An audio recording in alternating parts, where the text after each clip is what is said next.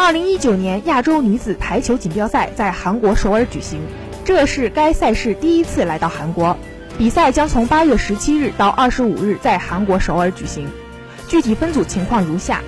：A 组韩国、伊朗、中国香港；B 组日本、哈萨克斯坦、澳大利亚、印度；C 组泰国、中国台北、新西兰；D 组中国、印度尼西亚、斯里兰卡。亚洲女排锦标赛一九七五年于澳大利亚墨尔本举办第一届，一开始为四年举办一次，自一九八七年开始改为每两年举办一次。中国女排曾先后十三次夺得女排亚锦赛冠军，